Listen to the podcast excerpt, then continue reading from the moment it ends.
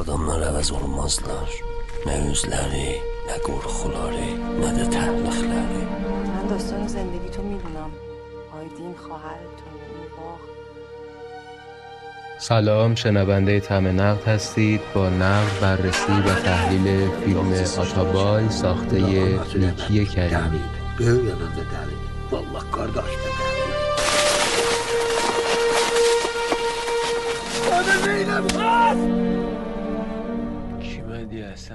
سلام، همراه طعم نقد هستید با نقد و بررسی فیلم آتابای ساخته نیکی کریمی. من سریع برم سراغ اصل مطلب با محسن عزیز، چون که خیلی صحبت ها داریم در مورد فیلم که بتونیم به همش برسیم. خب محسن جان، از کجا شروع بکنیم به نظر شما؟ منم سلام عرض میکنم خدمت شنوندگان عزیز طعم نقد و تو پارسا جان.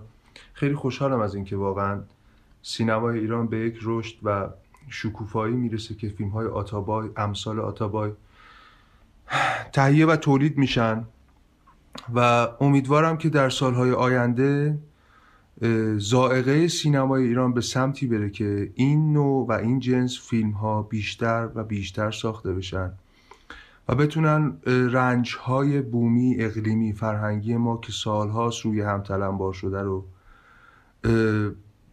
به تصویر بکشن یا ابژه کنن تا بتونیم با ابژه کردن اینها به اون رشد و اطلاع فرهنگی برسیم. من بحث رفت این سمت، من از این ور شروع کنم بحثم و بعد با همدیگه گپ بزنیم. عالی. به نظر من هنر یکی از کارهایی که انجام میده کشف رازناکی جهانه. خب این جمله بدون توضیح صرفا یک شعاره.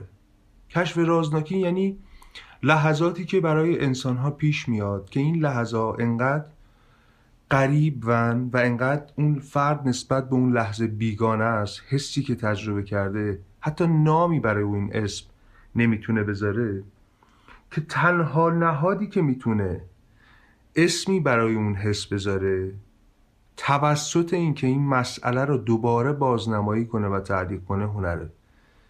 ما در مورد هنری صحبت میکنیم که انسانها در تجربه زیستیشون، در زندگیشون به عرصه هایی، به لحظه هایی، به بنبست هایی میرسن که نهادهای دیگه نه اینکه پاسخی نداشته باشن، چگونگی تحمل فرد نسبت به این پدیده، درد، عشق، لحظه، هر چیزی که اون فرد تجربه کرده، به نظرم با بازنماییش میتونه دو مسئله ایجاد شه، مسائل مختلفی میتونه ایجاد شه. من این دو مسئله رو میگم چون کار دارم باش تو بس. یک، خود این که این حس شناخته بشه، نه اینکه نام مثلا بهش بگیم ایکس هست یا ایگرک، دارای شناسنامه بشه و بگیم این حس وجود داره در وجود انسان.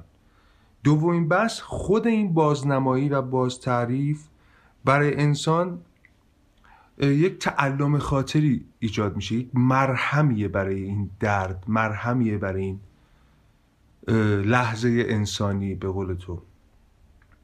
و وقتی ما میگیم این جنس فیلم ها، منظورمون فیلم هایی هستند که به مسئله انسان میپردازن. طبیعتا در جهان کارگردان های بزرگی بودن که به مسائل انسانی مختلفی میپرداختن، ولی ما در سینمای شرق، علل خصوص سینمای کشورمون، کارگردان های زیادی نداریم، شاید انگشت شمار باشن که مسائل انسانی رو بتونن کشف و در مدیوم ترجمه کنن و مسئلهشون رو تعلیق کنن و در این بازنمایی بتونن اون حس رو اصالت بهش ببخشن.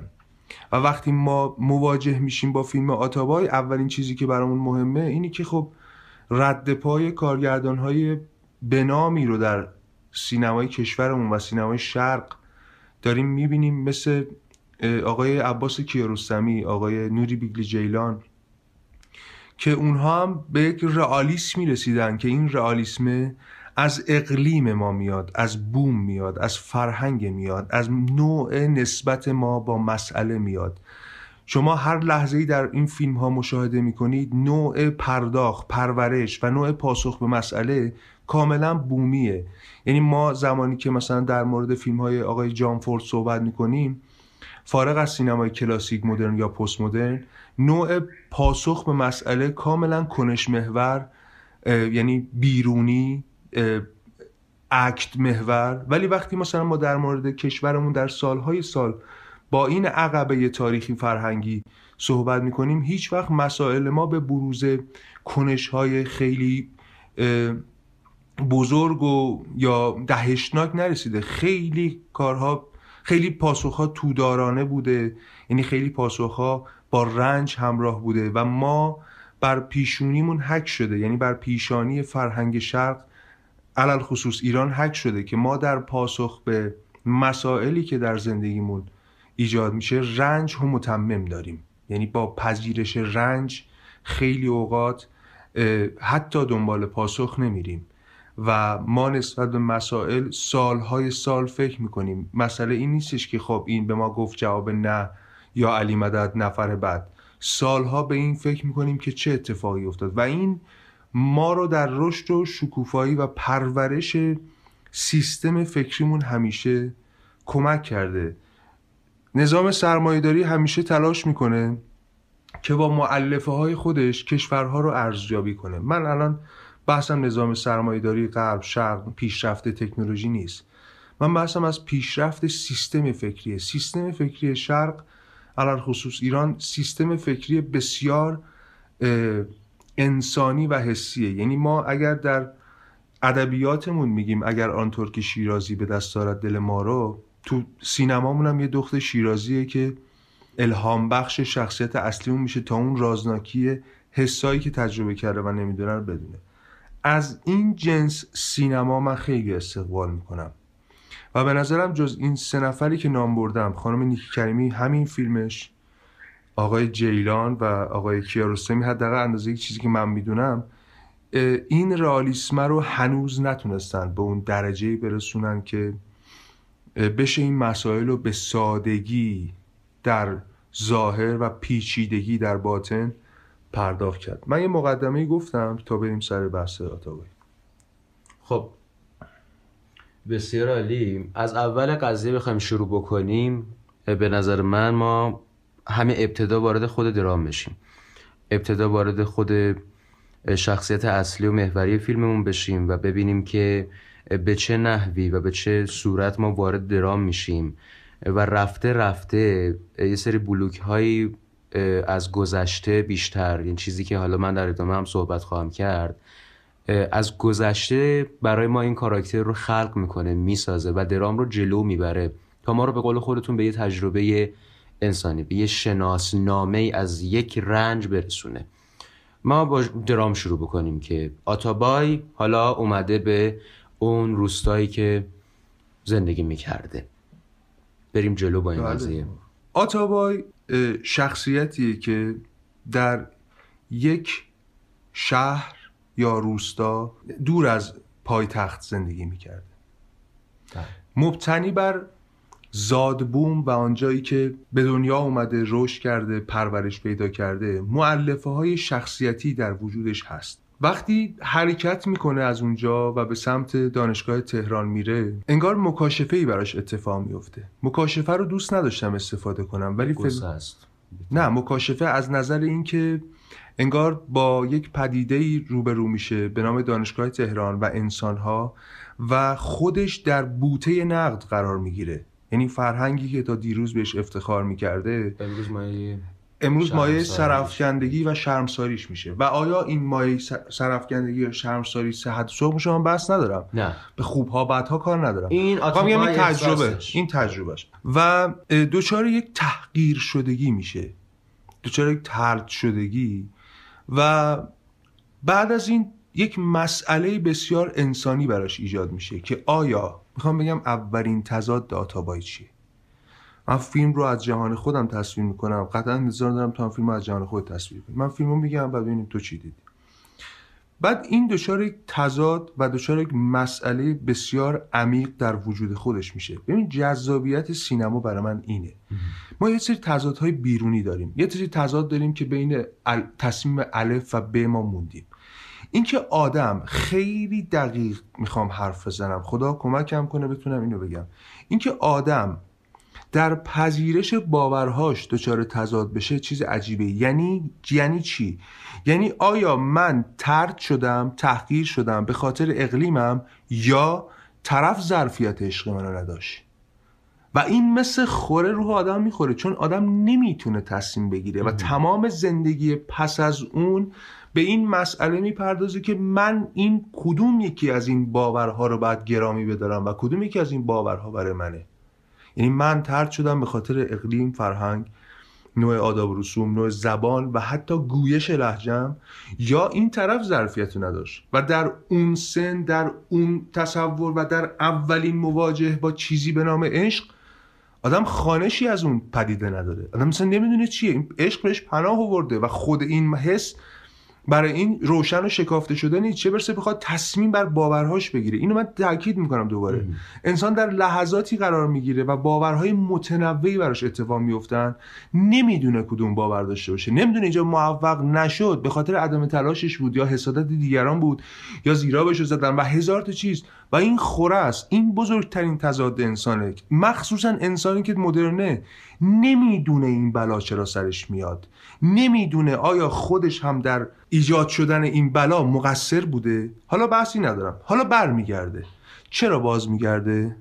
این طرد شدگی و پس زدن توسط اون فرهنگ دیگه اینو باز میگردونه در نقطه امن و تاریکش. حالا میخواد به این فکر کنه که چرا این اتفاق افتاده.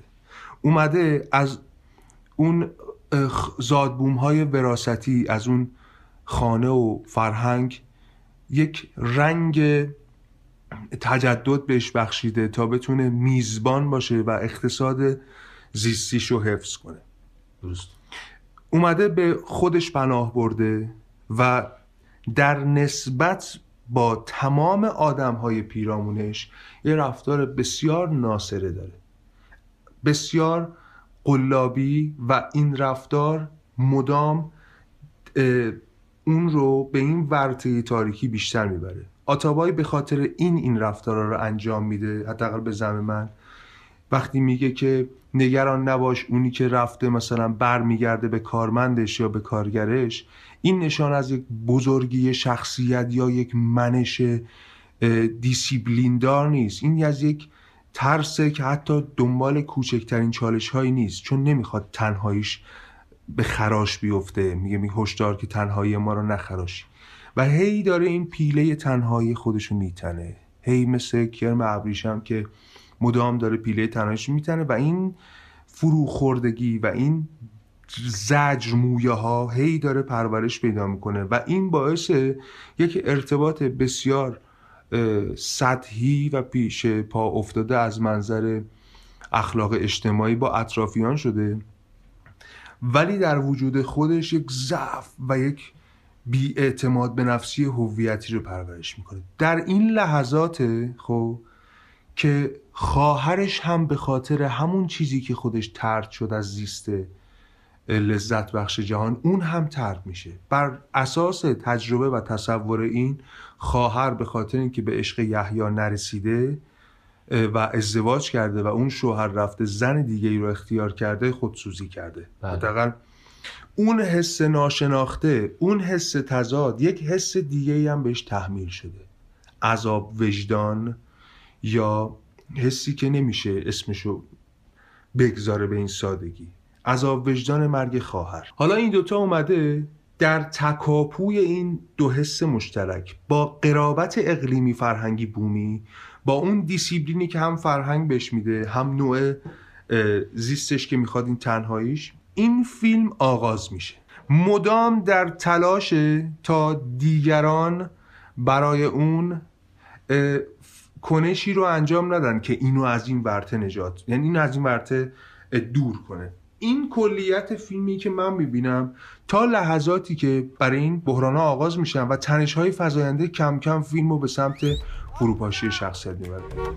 آقا اصلا بی نفر محبتی لیسن الویزیون انجام بریدن که وظیفه‌ن اشتباه تطماس. دای بی تربیت. انصافا جوزه دایی. Alıyım ben. Dayı. Vakit durdum dedim birden merhaba. Ben همین مسیری که تا الان اومدیم رو دوباره من خودم هم از نظر خودم بگم. مسئله اول تحقیر بود و مسئله دوم حالا خود مسئله بازگشت آتابای به همون محلی که به این نوعی وطنش میتونه باشه. چیزی که به اون تحقیر شدگی، به اون تحقیر قدرت میبخشه یه مسئله انسانی به نظر من که انسان خودش به شک میفته که اگر من دارم کار درست رو انجام میدم تحقیر میشم.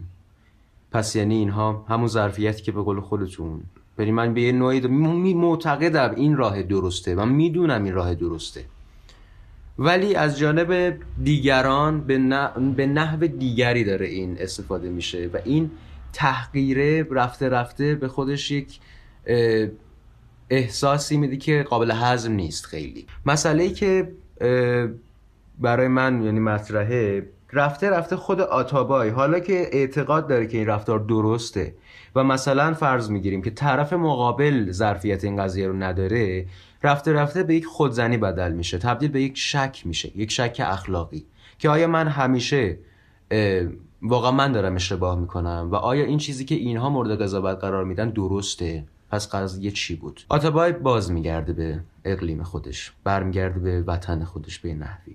حالا بازگشت آتابای در راستای سرپوشی از همون قضیه است، یعنی پوشش همون قضیه است، یعنی جبران به نوعی گذشته و فرد، بازسازی و ترمیم فردیت. این نظر منه که حالا رفتارش با آدم‌ها به یه نحوی بازسازی یه فردیته و رفتار این آتابای با آدم‌های پیرامونش رفتاریه که انگار در جهت هدایت این افراد داره پیش میره.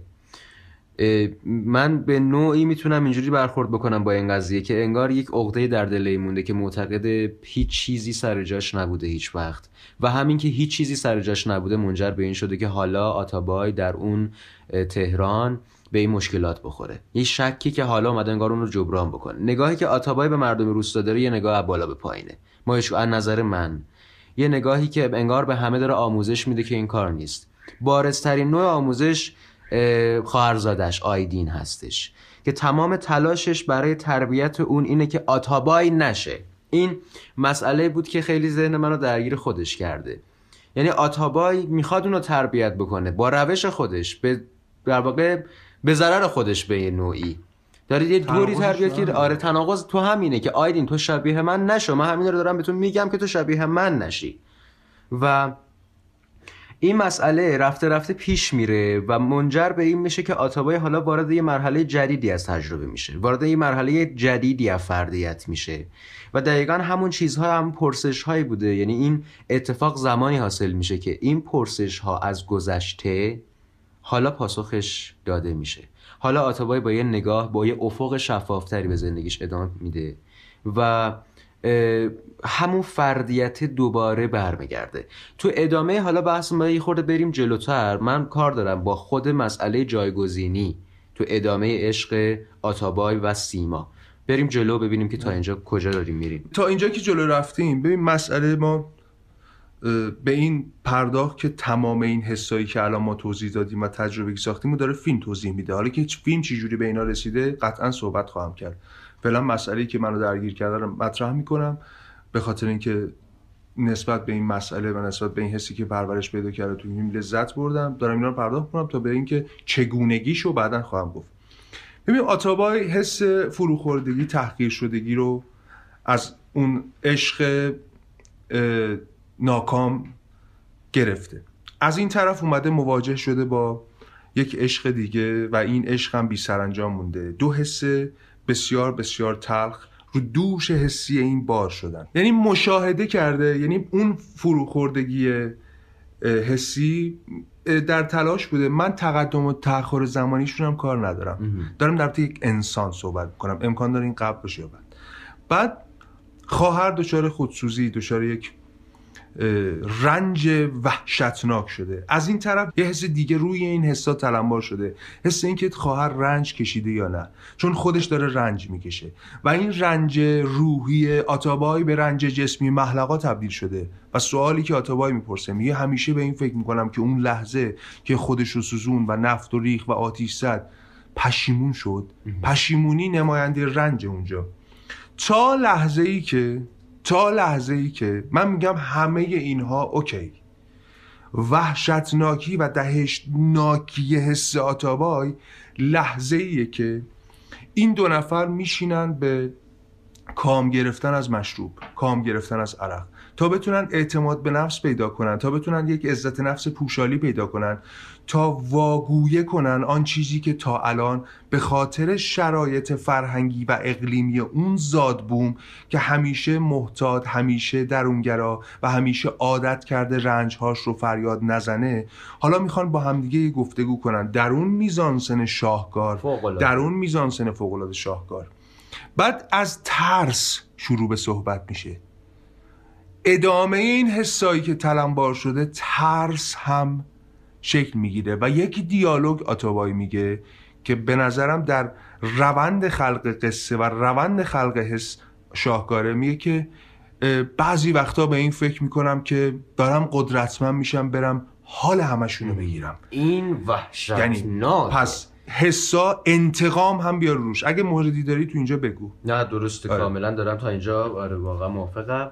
میگم حالا اضافه خواهم. آره هر جا هم لازم بود خودت بگو اگه من جایی رو جا انداختم. حس انتقام هم حالا هست. حالا این به هم ریختگی حسا آتابایی رو دچار عدم تمرکز حسی کرده. من قید میکنم عدم تمرکز حسی. آتابای دمدمی مزاج نیست. یک فرد ما با خانشمون از یک اقلیمی نیستش که مثلا زود جوش میاره، اصلا به ابدا. اگر آتابای زود محبتش گل میکنه و زود خشمش گل میکنه و زود محبتش فروکش میکنه و زود خشمش فروکش میکنه، به خاطر که تمرکز نداره رو حسش، چون الان نمیدونه این حسه اون تحقیر شدگی است، ترس است، انتقام است، عذاب وجدان است، محبت است. و عدم تمرکز حسی کجا به اون شاغول فیلم میرسه، کجا به اون نقطه عطف فیلم میرسه. لحظه‌ای که یحیی برمیگرده به آتابای میگه که من و خواهرت مراوده داشتیم با هم. آتابای خلع سلاح شده از نظر حسی و محلقا گفتش که اگر بری ازدواج کنی. فیلمم خیلی نجیبانه در مورد ارتباط یحیی و خواهر محلقا صحبت. یعنی این واقعا حفظ حریمه. واقعا حفظ کرد. و خود اینا به نظرم قابل ستایشه. بعد اصلا چیزی که قابل ستایش تر از همه این قضایا است به نظر من اینه که کشف خود این راز تضاد دیگه رو درست میکنه. آفرین، میخوام همینو بگم پس خودش چیز دیگری بگم تا اینجا که ما تو سینما خیلی داشتیم، تا اینجا که کاری نکردیم، حالا رازی برملا شد. و وقتی این رو میگه، آتابای دوچار تجربه یک حسی میشه که نه تنها نمیشناسه بلکه اون حس بی‌حسی مزمنه. آتابای تا چند ثانیه پیش سمپات محلقا بوده، پاراسمپات محلقا نمیشه، آنتیپات محلقا میشه.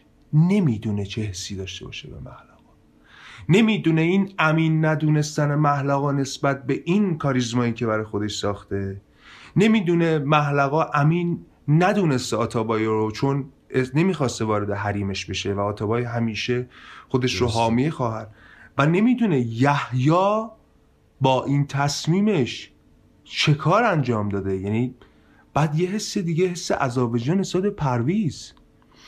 مخلوط این حسا آتابای شروع به حرکت میکنه. درسته. از دریاچه ارومیه میدوه، سوار یک ماشین میشه که مال خودشه. با یک نمای هلیشات داریم، خدا ناظر بر اعمال همه ماست.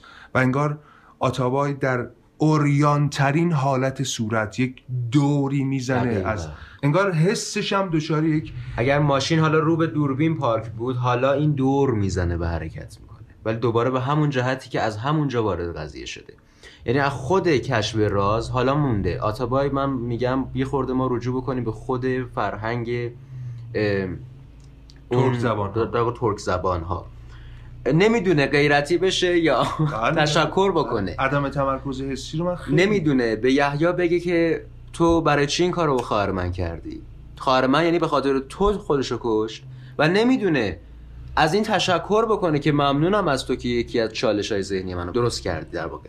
حالا از خلال این قضیه وارد این قضیه میشه که حالا یه آدمی رو همه در تمام اون ده آدم بده کرده و بدترین کنشی که تو این راستا انجام داده اینه که فرزند اون آدم رو ازش دور بکنه.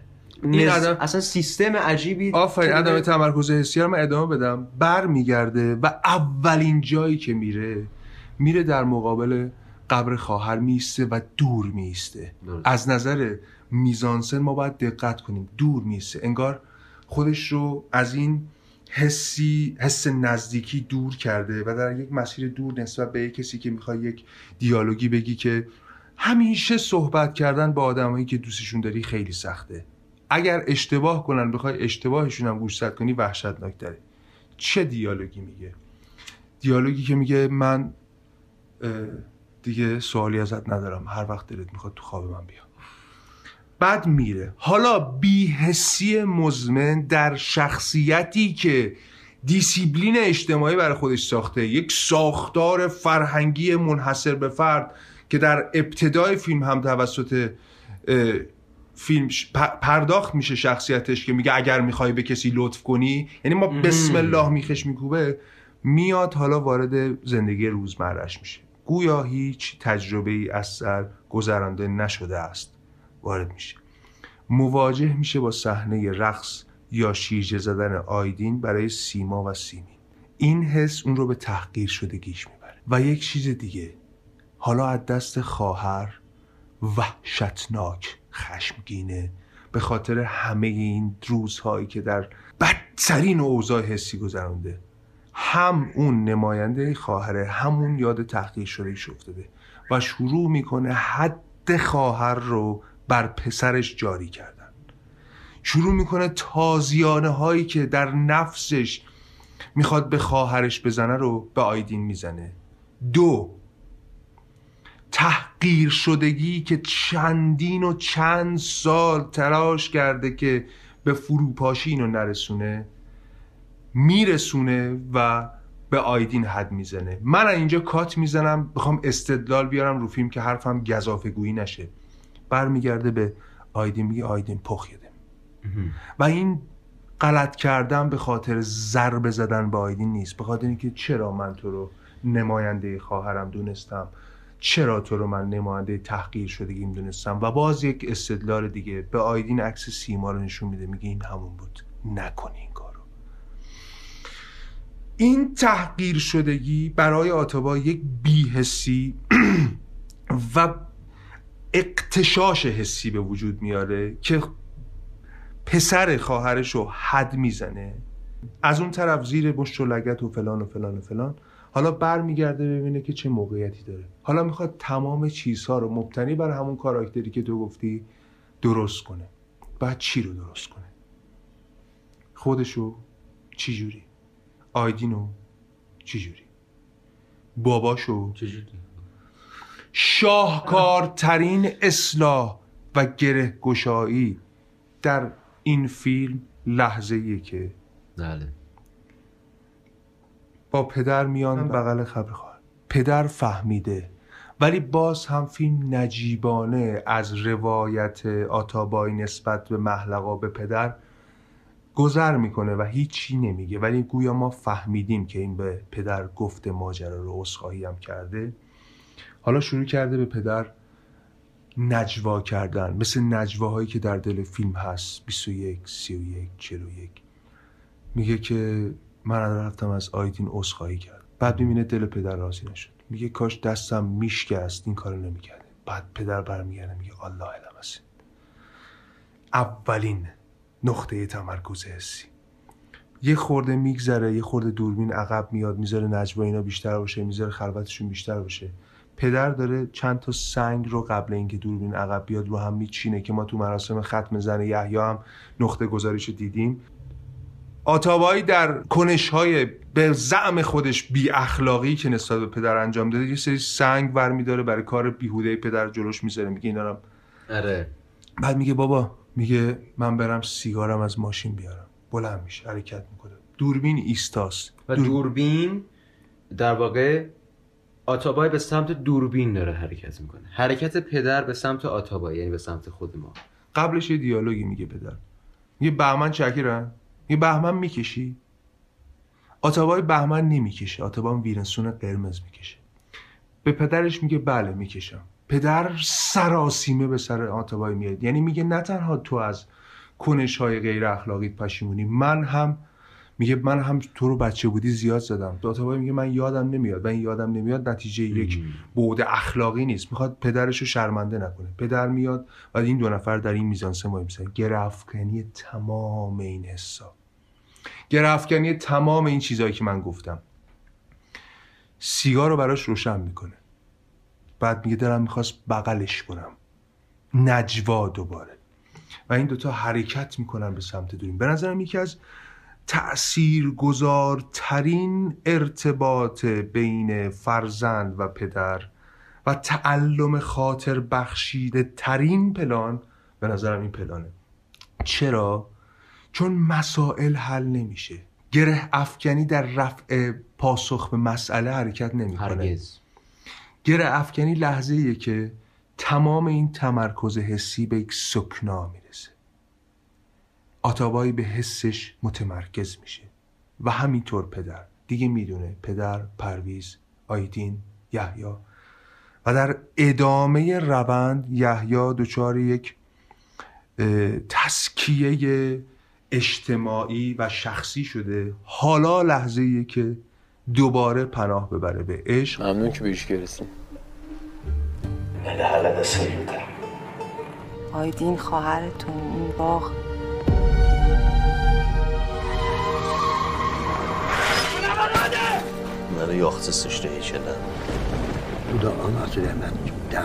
خود به قول شما نجوا توی این فیلم. من میخواستم اینو بگم که یه حالت درد و دل با خیشتن داره، این حالتی که من میتونم این رو به نحوی اینجوری تعبیر بکنم، انسانی که حالا طرد شده کسی رو جز خودش امن نمیبینه، کسی رو جز خودش در واقع رازدار نمیدونه. رفته رفته خود این رازناکی خودش از محیط پیرامونش تبدیل میشه به غربت با خیشتن، یعنی باز مرتبه داره بالاتر میره، یعنی آتابای حالا با خودش هم غریب میشه. و به نظر من تو سینمای ایران حداقل تا چند سال اخیر که من خودم پیگیر بودم و فیلم‌ها رو در واقع دیدم، درست‌ترین حالت نریشن داخل فیلم تو همین فیلم آتابای استفاده شده. فیلم نه روایت رو به جلو میبره، من اینو معتقدم. یه چیزی که داره میبره جلو خود آتابایه، آدمی که ما با اون طرفیم، نه به نوعی داره خلاهای نویسنده رو پر میکنه. یعنی نریشن یکی کارکرداش من تا اخیراً که دیدم توی خود فیلم‌های سینمای ایران این بوده که هر جا فیلمنامه نویس احساس کمبود میکرد، نمیتونست اطلاعات رو بده، با یک نریشن رو جبران میکرد، اون هم به فجیع ترین حالت ممکنش. حالا ما با یه درد دل، با یک مناجات انسان با خیشتن طرفیم. خود این قضیه خیلی بحث برانگیزه، دکلمه هایی که میگه. و از پس اون در واقع نجوا ما به شخصیت یحیی میرسیم، یعنی حالا تو خود بحثمون یحیی داره پیوندش رو با این یحیی صحبت. چیزی که من الان یادم افتاد و اون موقعی که اشاره کردم به اون در واقع اون جایی که یحیی در واقع اعتراف میکنه که چرا محلقا خودش رو، چیزی که حالا آتابای اپس همون که این آدم با خواهر من، بعد و به این داره میرسی که بهترین آدمی که میتونست با خواهر من باشه خود همه یحیی بوده. و یحیی حالا مونده قضیه که حالا یحیی با اینکه اینو اعتراف کرده، حالا همچنان همون آدم خوبه مونده. اون تضادی بوده که اون لحظه من میخواستم بهش اشاره بکنم، الان اینجا یادم افتاد. و ما پرت میشیم تو خود یحیی. پرداخت فیلم، یعنی در واقع اندازه پرداخت فیلم به یحیی به نظر من خیلی هم به اندازه است. یحیی هر از گاهی میاد چیزی میگه و خود رنج یحیی، سکوت یحیی رفتنهای بدون اطلاع یحیی همش داره کاراکتر این رو میسازه و همش در جهت خود درام پیش میره. یعنی اصلا فراتر از خود شخصیت یحیی جلوتر نمیره.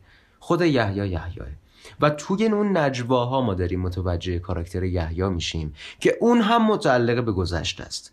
این چیزی که خیلی برای من جذابیت داره تو خود این فیلم، شما میدونی من خیلی دینی دارم به کیشلوفسکی. مسئله بزرگی که همیشه باش برخورد داشته تو فیلم‌هاش و پیش پرداخته همین خود مسئله گذشته بوده و حالا این گذشته رفته رفته داره برای ما به نحوی همه آدم‌ها رو زنده تر میکنه. پدر رو، پرویز رو، آیدین رو، محلقا رو، یحیی رو و همه اینا خلال یه گفتمان شخصی میاد توی خود همون مسئله نجوا. ببین در ادامه بحث تو درباره نجوا من میخوام بگم انگیزه فیلمنامه نویس و کارگردان در استفاده از نجوا هم باید بحث بشه. ببین تمام حرفایی که تو گفتی درست. میخوام بگم یکی از بحث‌هایی که در خود پرورش شخصیت و رشد شخصیت در فیلم اهمیت داره خود این نجوا است. یک شخصیت پنهانی ما داریم به نام مادر آتابای. به طرز حیرت آوری وقتی آتابای نجوا شروع میکنه، یعنی آغاز به نجوا میکنه در میزانسنی که خوابیده، گویا آتابای در هر لحظه از این نجواها میخواد به دامن پرمهر مادر پناهنده بشه و بگونه‌ای بگه من نتونستم، من الان نیاز به پناهگاه دارم. یادت بیار اون سکانسو که کودک معابانه زانو بغل گرفته و خوابیده و ما از افق نزدیک میشیم، از پنجره رد میشیم، میایم تو اتاق و آتابای رو میبینیم که داره نجوا میکنه و خوابه. هم میگه مامانم همه چیزو میدونست، مامانم میدونست که آدما میمیرن، مامانم بهم گفتش که تو یه روز میمیری، نمیدونم 21 گفت، 31 گفت، یکی بود، 41 گفت. و این پناهندگی نجوا رو به سمت یک موتور محرک درام پیش میبره و روایت رو شکل میده. یک دو بحثی که تو در گذشته داری روایت رو شکل میده. بله. من بحثم این بود که جلوتر از خود روایت یعنی نمیره. بله همین رو میگم، یعنی من حرف تو رو فقط در قالب جمله بندی دیگه گفتم. بحثم این بود که چیزی هم که تو در گذشته میخوای بگی و گفتی، اصلا روایت کارش همینه. روایت یعنی زندگی حال در گذشته و آینده، یا حالا یه جمله بندی دیگه یعنی حال و گذشته و آینده در یک زمان تو زیست میکنی. یعنی چی؟ ببین من فیلم آتابای رو صرفاً به خاطر شخصیت آتابای دوست ندارم. آتابای رو گفتم. میخوام به یک شخصیت دیگه‌ای برسم که تو بهش اشاره کردی و تمام شخصیت‌ها در جاشون خوب شکل گرفتن و همشون اندازه‌ن و درستن و همه چی اوکی. بحث من این که یحیی کیست؟ همه این حسایی که در مورد آتابای گفتم، حالا ما یک فردی رو داریم به نام یحیی که حس وحشتناکی از گناه رو تجربه میکنه، گناهی که در اون کنش انجام نداده و شاید مستقیم کنش انجام نداده. بله.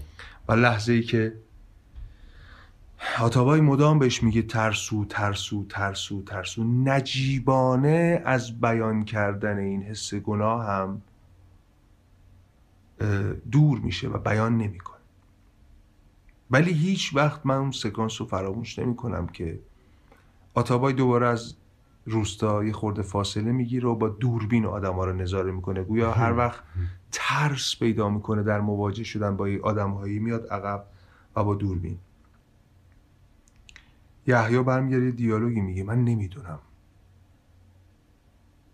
من این حس گناه با من هست، من گناه نکرده حس گناه دارم.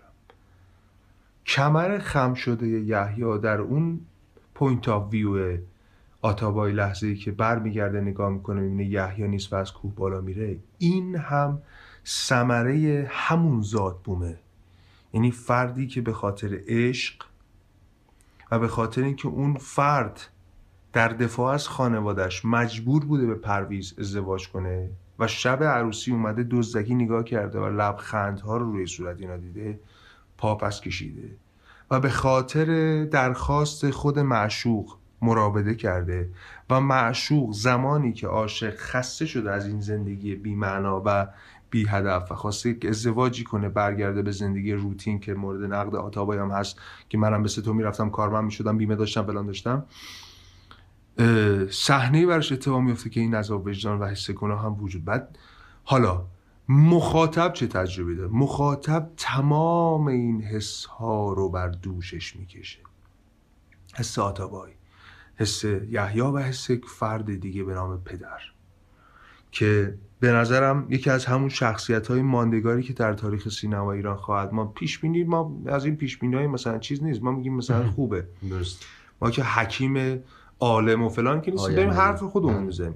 شخصیت پدره که اون هم با حس گناهی که نسبت به فرزند، زن، همه اینا داشته، حالا اون به نوع دیگه‌ای داره این حس رو مرهم گذاری میکنه یا تعلم خاطر به خودش میبخشه، با اینکه اینا دیوونه بودن، فلان بودن، بسار بودن. مواجهه دوباره این با عشق خیلی هیجان انگیزه. فرار این از عشق و ترس این از مبتلا شدن دوباره به این بیماری مدام آتابای رو وادار به فرار میکنه.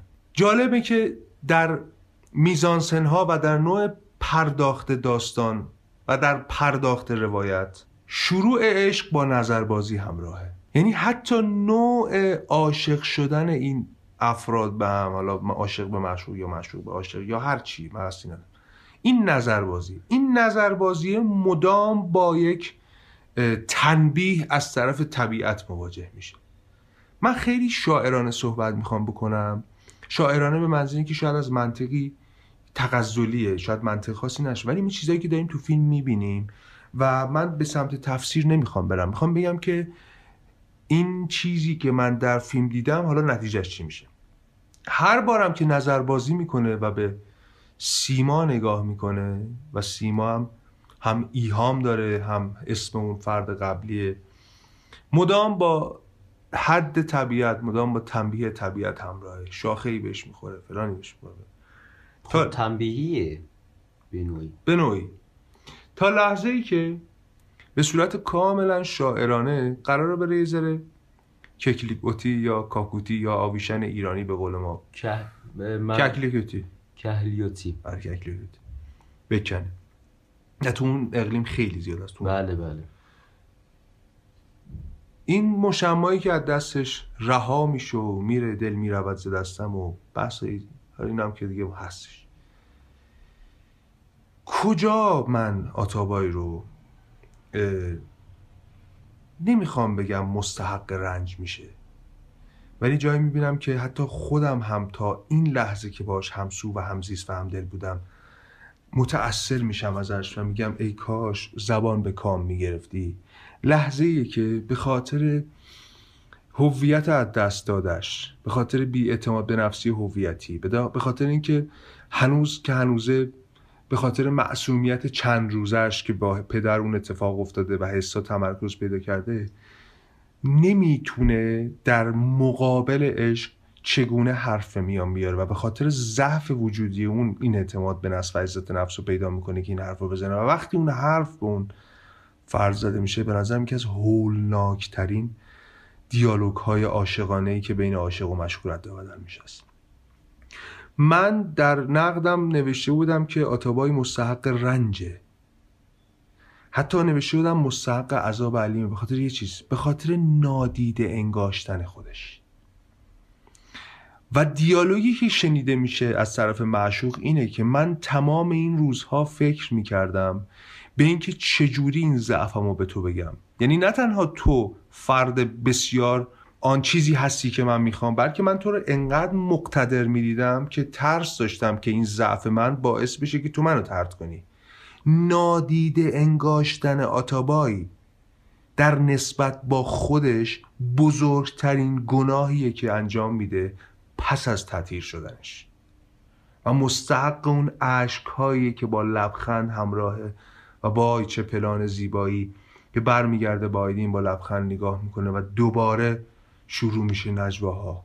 حالا من کی باید بمیرم؟ 21 31 گرچه فیلمساز نشون نمیده که این میره کلا میره، امکان داره حالا مثلا ممکنه که پایان انقدر بسته و این نیست، ولی گناهی که آتابای انجام میده و اونو از تعادل خارج میکنه تمام این چیزهایی که من گفتم نیست. اون دیالوگی که به خاطر نادیده انگاشتن خودش، نادیده انگاشته شدن در عشق، پاسخ به اون تضاد اولیه که من مطرح کردم، دوتا باور، من خودم رو ندیدم یا اون ظرفیت عشق من رو نداشت، بنابراین من خودم رو ندیدم. واپس خوردگی فرهنگی آتابای به خاطر نادیده انگاشتن خودش. سیما برای این میره که آتابای خودش رو نمیبینه. تمام اون سکانسی که ماه و زیبایی های شب و طبیعت و این نگاه نجیبانه آتابای به سیما، اینکه نگاه میدزده، شهامت چشم در چشم شدن با سیما نداره و اون لحظه که سیما سیگار رو از دست آتابای خارج میکنه و سیگار آتابای رو میکشه، آتابای در یک لذت خجالت آمیز گیر میکنه. تمام اینها به معنی اینکه آتابای فارغ از اینکه یک فرهنگ درست آدمیزادی انسانی نجیبانه داره، از یک نادیده انگاشتن خودش هم رنج میبره که در همین نادیده انگاشته شدن منجر به ازدواج خواهرش با پرویز شده و بگیر تا تب اصلا بی زمان برازان چی مایده لازم دور لازم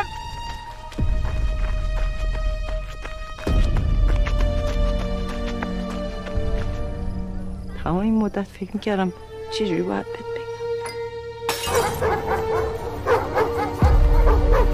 من در مورد عشق دوم معتقدم مثلا عشق نیست. از اینجا شروع بکنم. من واژه‌ای که برای دومیه به کار میبرم جایگزینیه.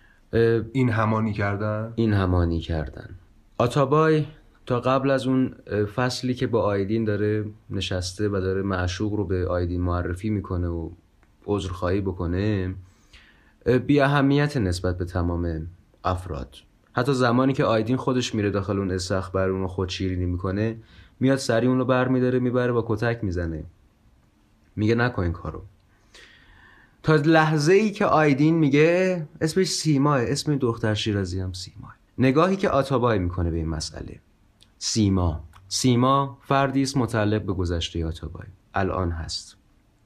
حالا این همانی کردن به قول شما جایگزینی عشق از نظر من. یعنی حالا آتابای داره روح اون سیمای خود ساخته‌ای که تو ذهنش بوده، در واقع تو عشق از اون درست کرده، رو میذاره داخل جسم این آدم، آدمی که جسمش دچار نقصه.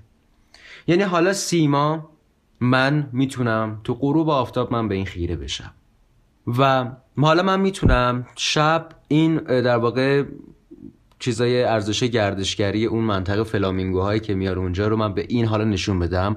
و از همه زیباتر این که حالا اون سیمای من داخل باغ منه. حالا من انگار که همیشه میخواستم اون سیما رو بردارم بیارم به این باغه، حالا خود سیما تو اون باغه.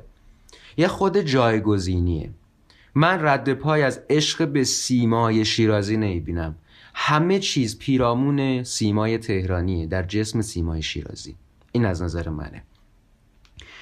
رفته رفته خود این قضیه منجر به این میشه که این آدم یه نقصی داره. میگم اون دیالوگی که حالا اونجا داره اعتراف میکنه، اما حالا همین آدمی که میتونه گذشته رو جبران بکنه، یعنی آتابای، من میگم اگر میخواد به سیمای شیرازی برسه، برای ترمیم همون گذشته‌ای که صحبت کردیم در موردش، حالا معشوقش رو میخواد داشته باشه. یعنی حالا همه چی حل شده، معمای خودسوزیه، محلقا پیدا شده، یحیی، پدر، همه اینها، حالا عشق. و اما این آدم دچار نقصه، همون اندازه که خود آتابای در روح دچار نقصه. یعنی حالا خودش هنوز هم دو دله، نمیدونه که این همون آدمه، این حالا من میتونم از این به نحوی استفاده بکنم که بتونم عشق گذشتم رو جبران بکنم. خود این نقصی که سیمای شیرازی داره منجر به این میشه که آتابای دچار یه خطا بشه، خطایی که خود شما هم بهش اشاره کردی. یعنی یه دیالوگی که میگه و سیما به این دیالوگ در واقع اعتراض میکنه که پس یعنی نقص من باعث جسارت تو شد. خود این قضیه هولناکه. یعنی اومدی به من داری میگی من میدونم تو نقص داری و همین که تو نقص داری، انگار که آتابای هیچ وقت نتونسته، همون مسئله‌ای که شما گفتی، هیچ وقت نتونسته به نقص خودش ایمان بیاره، حالا میخواد از یه نقص دیگه استفاده بکنه برای رسیدن به یک معنویت دیگه. این نظر منه در مورد سیمای دوم. سیمای شیرازی، خود سیمای شیرازی همون اندازه که صحبت کردیم تو درام، اگر هر شخصیتی سر جای خودشه، سیما هم داره یک رنج رو تحمل میکنه. سیمای شیرازی یک نقصی داره که به عنوان یک زن برجسته است و خود اون داره یک باری رو تحمل میکنه که منجر به این قضیه میشه که بذاره آتابای رو بره، چون هرگز نمیخواسته. اگر کسی هم میخواد او رو دوست داشته باشه، به واسطه نقصش دوست داشته باشه.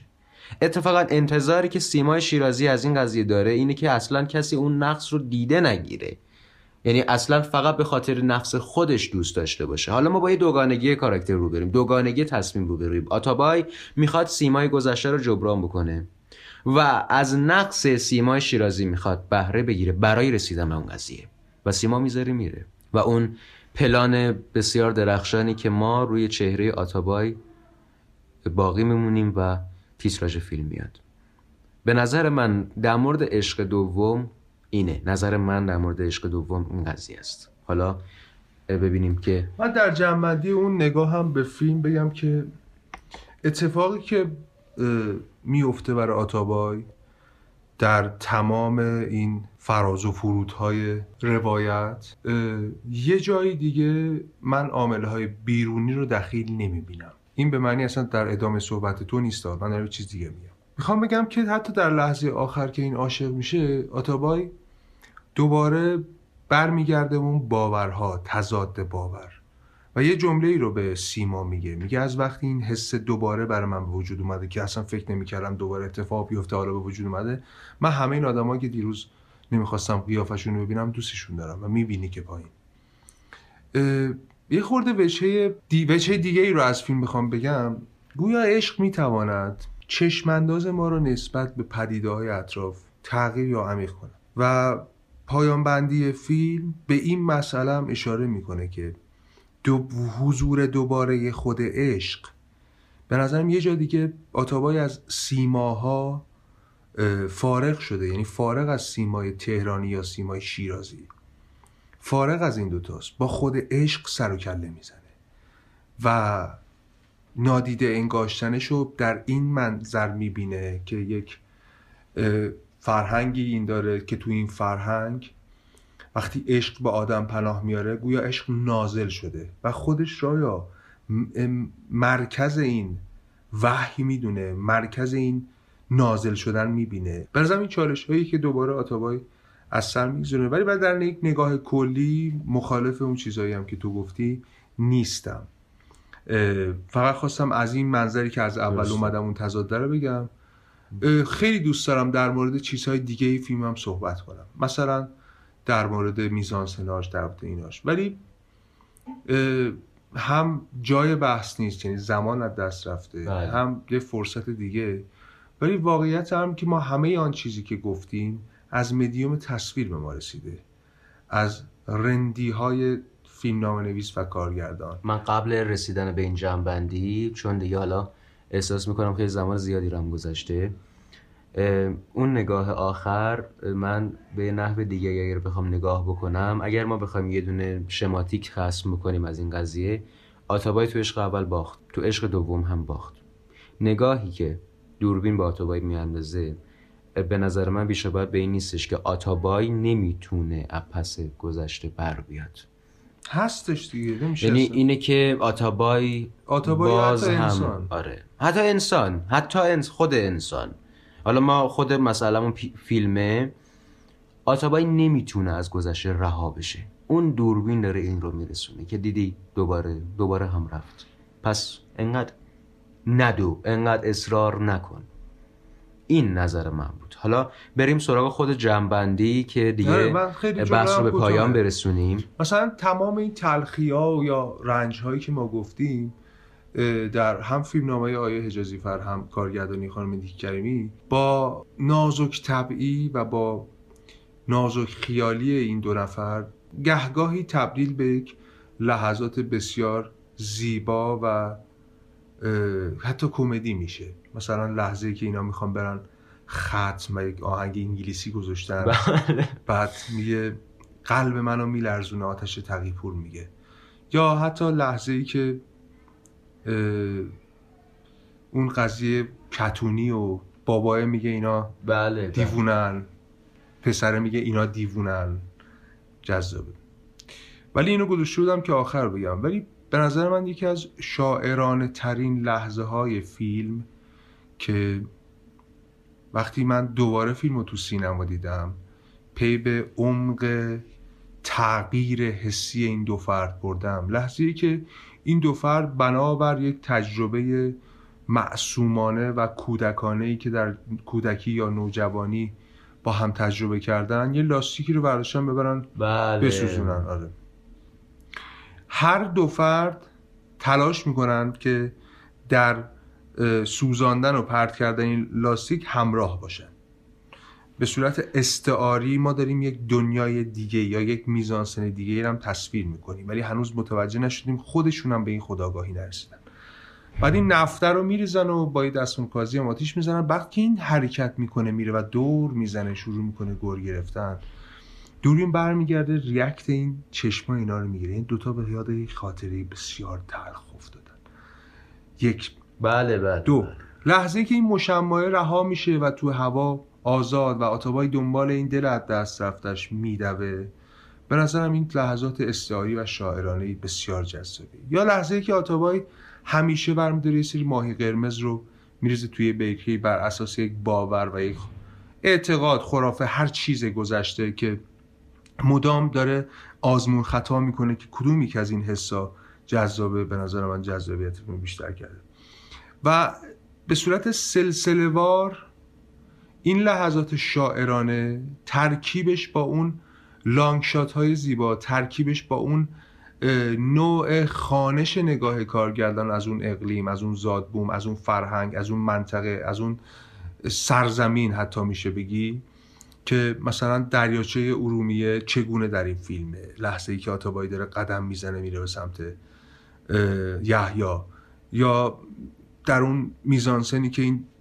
عشق به اینا دیگه پناه آورد، حالا دوربین در یک نمای بسیار بالا یک ماشین رو تو صخره‌های راه پرخطر با مزه است، حداقل استعاره‌های با نمکی داره و دوست داشتم فیلمو و توصیه میکنم به دوستانی که پادکست رو تا اینجا گوش کردن حتما برام ببینن. من دوست دارم دوباره فیلمو ببینم، دوباره و یک جمله کلیشه‌ای بگم، کمک کنیم که بیشتر از این فیلم‌ها واقعا ساخته بشه. کمک کنیم که فیلم‌های خوب، چون من دیدم فیلم‌های خوب کمتر دیده میشن. این بحث رو ضبط کردیم ما با هم دیگه دوتایی. ممنونم از مخاطبای طعم نقصی تا اینجا ما رو دنبال کردن و اگر فیلم رو ندیدن برن ببینن. سپاسگزارم. خسته نباشید میگم به همه مخاطبای عزیز طعم نقد. سپاسگزاریم که تا اینجای بحث با ما همراه بودید. هرچند برخلاف رویه این پادکست ما بسیار بسیار طولانی تر از سایر پادکست ها شد. ممنون ازتون، ممنون از محسن بدرقه عزیز و خدا نگهدار.